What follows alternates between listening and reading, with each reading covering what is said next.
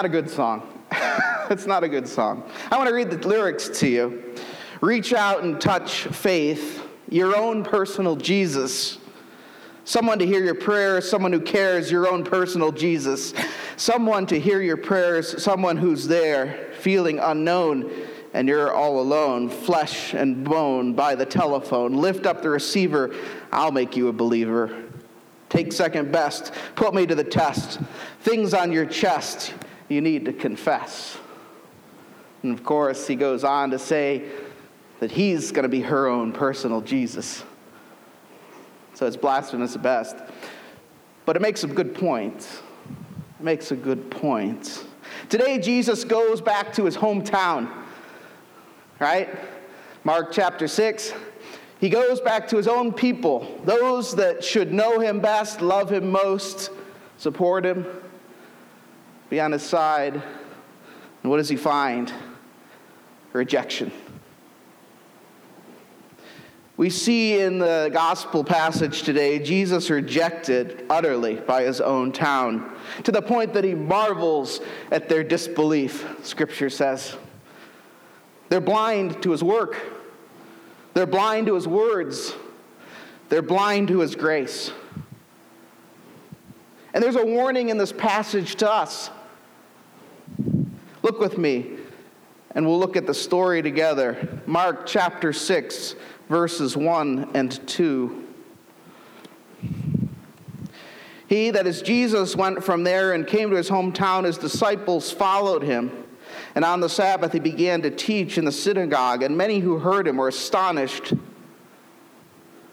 Jesus leaves the house of Jairus. That's where we were last week, right? He's just raised this little girl from the dead and people are following. There's crowds following him. And he comes here back southward to his hometown, Nazareth.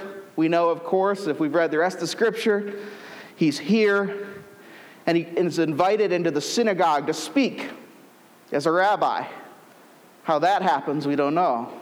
But he goes into the synagogue and he speaks as a rabbi, and look at the reaction to his speaking.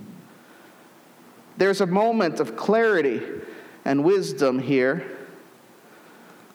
Do you see it? The end of chapter 2, or verse 2 of chapter 6. What is this wisdom given to him? They say. How are such mighty works done by his hands? They say. And then things turn. Like on a dime, things turn quickly. There's a moment of clarity and the blindness sets in. Sir Winston Churchill once famously quipped Men occasionally stumble over the truth, but most pick themselves up and hurry off as if nothing happened. Think about that for a minute. Men occasionally stumble over, stumble over the truth, but most of them pick themselves up and hurry off as, in, as if nothing happened. That's the case here, isn't it? They stumble across the truth, they're amazed at Jesus' words and works, and then the blindness sets in. What's their beef with Jesus? What's causing their spiritual blindness? Look at verse 3. Is this not the carpenter, the son of Mary, and brother of James and Joses and Judas and Simon? Are not his sisters here with us? And they took offense at him. Now, there's a couple things going on here. First of all, the word carpenter is tekne, or tekton, actually. Um, but it, we get the word technical from it. And so there's this idea that isn't this man just a craftsman?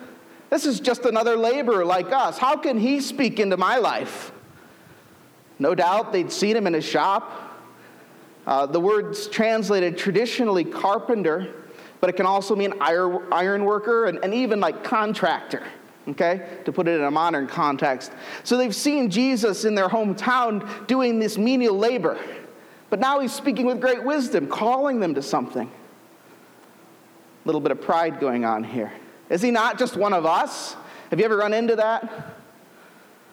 Who are you to tell me what to think? Well, Sometimes that statement rings true, sometimes it's mere pride. There's something else going on here, too, that you don't catch in the English because you're not a first century Jew. But if you look at the original Greek, if you understand the culture of the time, there's something happening when they call Jesus the Son of Mary. The Son of Mary. They're calling him a bastard. They're calling him a bastard. In this culture, you were never called the son of your mother. You were called the son of your father. And note, later on in John's gospel, the Pharisees pick up on this and question Jesus, saying he's illegitimate, saying that we don't know who your father is. We know who our father is, Abraham. Remember that in John later on?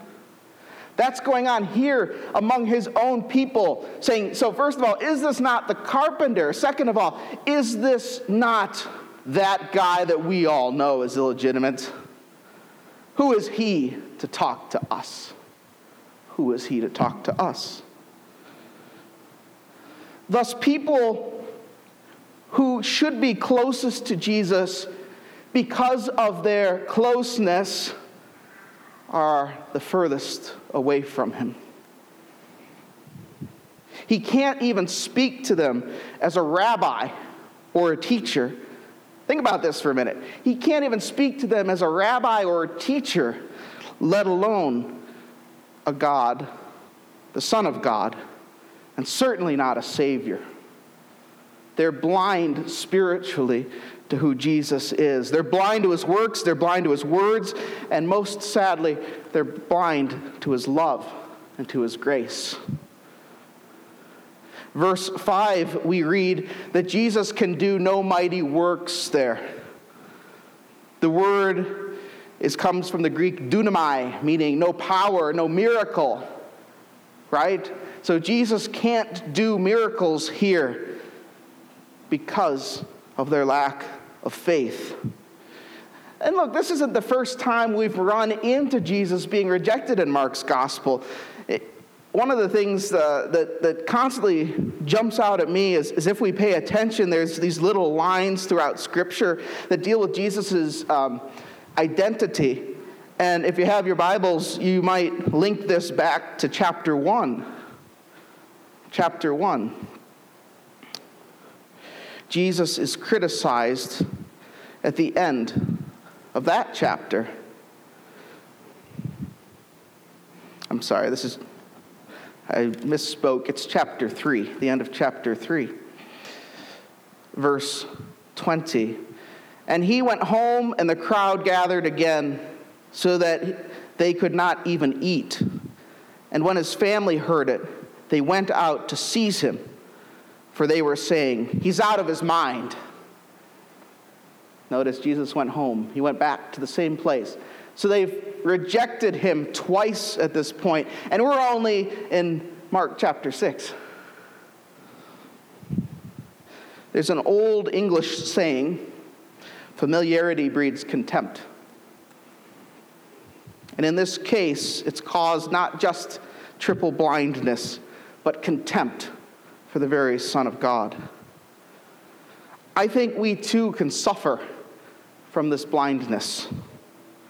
How many of us read, are reading this passage or heard the passage read from Ezekiel, and you think of yourself as the person rejected?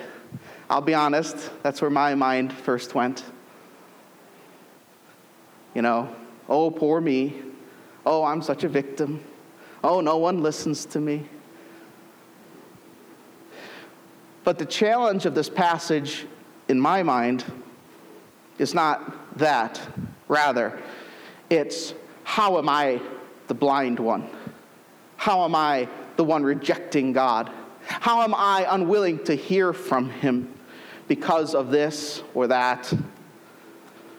We run into it all the time in modern American Christian culture.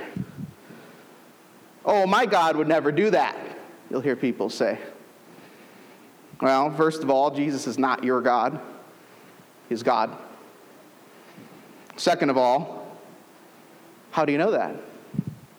Are you familiar with Scripture well enough to say that?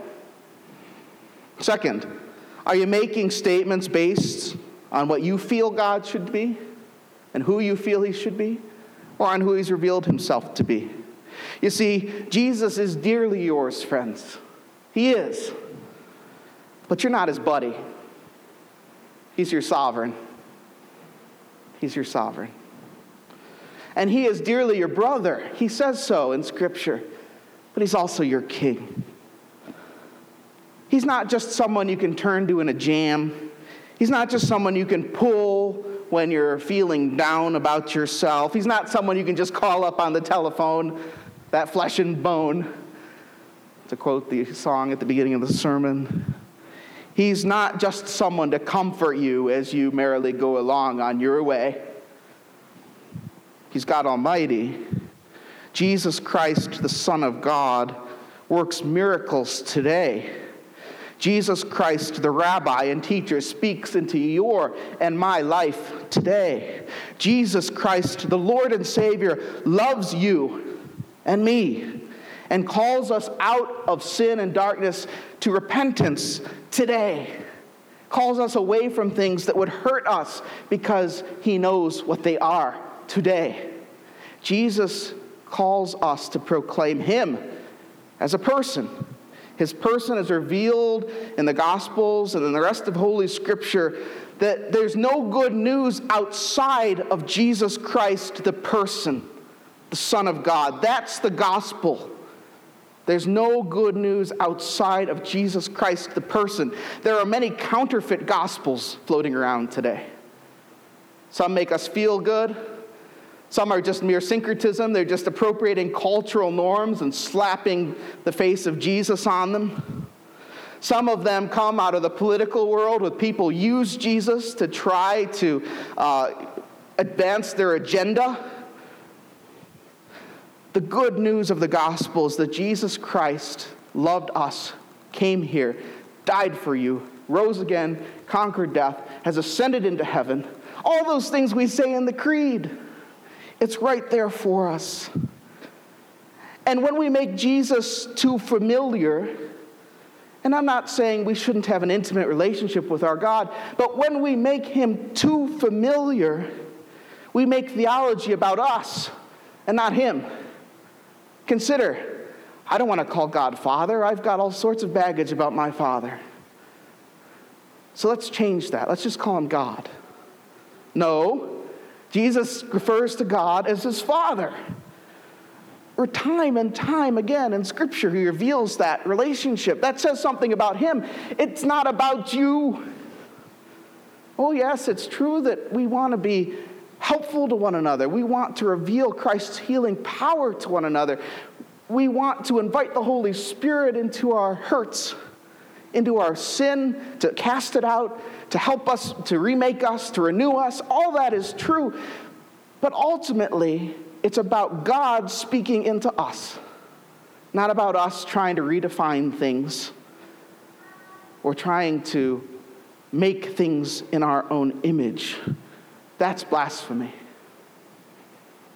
The Western church has had real problems with this lately. Our familiarity with Jesus makes us think that we can tame him makes us think we can redefine him, someone who's been revealed to us. I want to draw your attention to the GAFCON report. Um, I want to incorporate it a little bit into the sermon today. It was handed out with your bulletins. There's a letter. Just uh, hopefully you all got a copy of this. Yes. Let's see. I've got mine up here, I guess.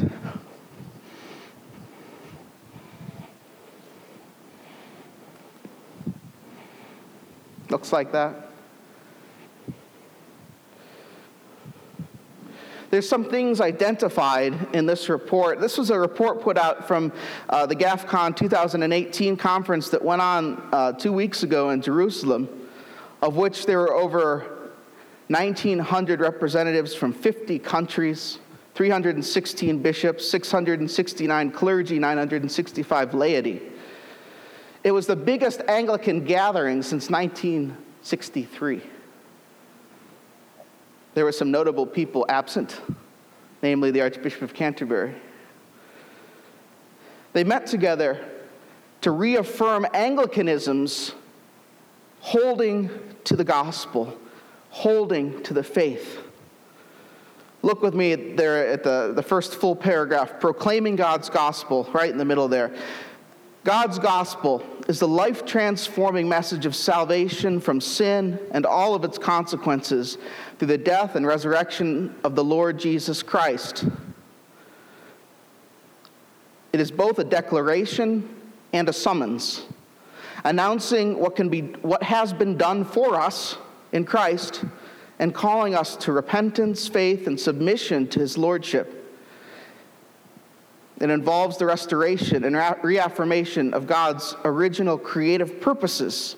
It's addressed to men, women, and children, and it is our only hope in light of the final judgment and the reality of hell. Pretty plain spoken, isn't it? But it's nothing that Jesus Christ doesn't say himself. Turn the page with me. Middle of the first full paragraph. The uniqueness of Christ lies at the heart of the gospel. There's salvation in no one else, and there is no other name under heaven given to mankind by which we must be saved. Acts chapter 4, verse 12. And yet the church comes under attack continually. The next paragraph, full paragraph, uh, lists external attacks. Do you see? External attacks include superstitious practices of sacrifices and libations that deny the sufficiency of Christ's sacrifice. What's he talking about there? What are they talking about? Well, that's not just the, that's not the United States, that's other places where this idea of witch doctors and all sorts of other spiritual religions, voodoo, things like that, are taken and adhered to. We deny that. Next, some religions deny the unique person and work of Christ on the cross. We've heard that here in our culture, right? That Jesus is your God, but he's not the God. You know, I'm sincere in my belief, so that's good. That's good enough. That's being rejected. Syncretism. In our culture, that is the syncretism. Appropriating our cultural norms and putting Jesus' face on it. Secularism seeks to exclude God from all public discourse and dismantle the Christian heritage of many nations. This has been most obvious in the redefinition of what it means to be human, especially in the areas of gender, sexuality, and marriage. The devaluing of the human person through the advocacy of abortion and euthanasia is also an assault upon human life uniquely created in the image of God. We see that in our culture too. But of course, this is speaking to the whole world. The devaluing of human life, the redefining of God's creation itself. Militant forms of religion and secularism are hostile to the preaching of Christ and persecute his people. Any use of power, any use of power to influence people, to force people to believe. But that's not only the problem, those are just the external problems. Let's look at it internally. Internally, the prosperity gospel. Let's stop there. What's the prosperity gospel? The name it, claim it, folks. The only victory in Jesus people. You know, God's going to help you because you've given enough money to me. Or God's going to help you because you've done so many works in his sight, and, and therefore he's obligated to give you what you want. That's the prosperity gospel. Theological revisionism, they both seek in different ways to recast God's gospel and to accommodate the surrounding culture. You know, the prosperity gospel is a huge problem in Africa because there's nowhere else to turn. So these charlatans go around and promise people all sorts of things. And since there's nowhere else to turn, they freely yield up their money. Revisionism, we see that going on too now. Well, the Bible doesn't really say that. I'm uncomfortable with that, so I'm going to create this interpretation, this hermeneutic that says, well, Scripture doesn't really say that. Here's what it really says Last paragraph on that page. Tragically, there's been a failure of leadership in our churches to address these threats to the gospel of God. And this is important. The next line We repent of our failure to take seriously the words of the Apostle Paul keep watch over yourselves and all the flock of which the Holy Spirit has made you overseers. Be shepherds of the church of God, which he, brought, which he bought with his own blood. I know that I, I know that after I leave, savage wolves will come in among you and not spare the flock. Even your own number, men will arise and distort the truth in order to draw away disciples after them from Acts. Have we not seen that in the last few years? The last 20 years, the last 50 years? Have we not seen that over and over again in church history? And it's important here that we see bishops and archbishops repenting, stating their own failures. We've not guarded the church well enough. We haven't taught with conviction. We haven't had the courage to confront these things because they're uncomfortable to us. I'll let you read the rest of the letter yourself. It's powerful. It's powerful. And it doesn't talk about your own personal, private Jesus. It talks about Jesus who is. Jesus, the Son of God, Jesus, the rabbi and teacher with authority to speak into our lives, Jesus Christ, our only hope, our only Lord and Savior. C.S. Lewis once famously wrote in The Lion, Witch, and Wardrobe, his book, Aslan is a lion, the lion, the great lion. Oh, said Susan, I thought he was a man. Is he quite safe? I shall feel rather nervous about meeting a lion. Safe, said Mr. Beaver. Who said anything about safe? Of course he isn't safe, but he's good. He's the king, I tell you. Of course, Aslan is the image of Jesus in the Chronicles of Narnia. And what C.S. Lewis is saying here is that God is not to be tamed. God is not safe. The God that doesn't confront you, that doesn't make you feel bad about yourself once in a while, that's not God. That's an imitation. That's something you've created. He doesn't make you feel bad and me to feel bad just to make us feel bad. He makes us, he convicts us so that we can repent and turn to him and grow, right? And the same goes for the whole church. The church that just affirms is not the real church. The church calls all people to repentance. The church calls all people to find their identity in Jesus. The church calls us not to have our personal Jesus, but to remove the blinders, to take off that blindness to his works, to his word, to his grace. He is the Son of God. His identity and mission are revealed thoroughly in Holy Scripture. Nothing else is needed. He's revealed himself to us. The creeds summarize who he is and what he's done for us. And he's not safe. He's not safe because he won't leave you alone if you're a Christian. But he's good. He wants what's best for you as he defines it, as your author, as your God. So don't get me wrong. Jesus Christ, He is yours. Jesus Christ, He is your personal Savior and mine. But never forget, friends, that He's ours only because He has made us His. He's ours only because He's made us His. Let's pray. Lord Jesus, we praise you for who you are.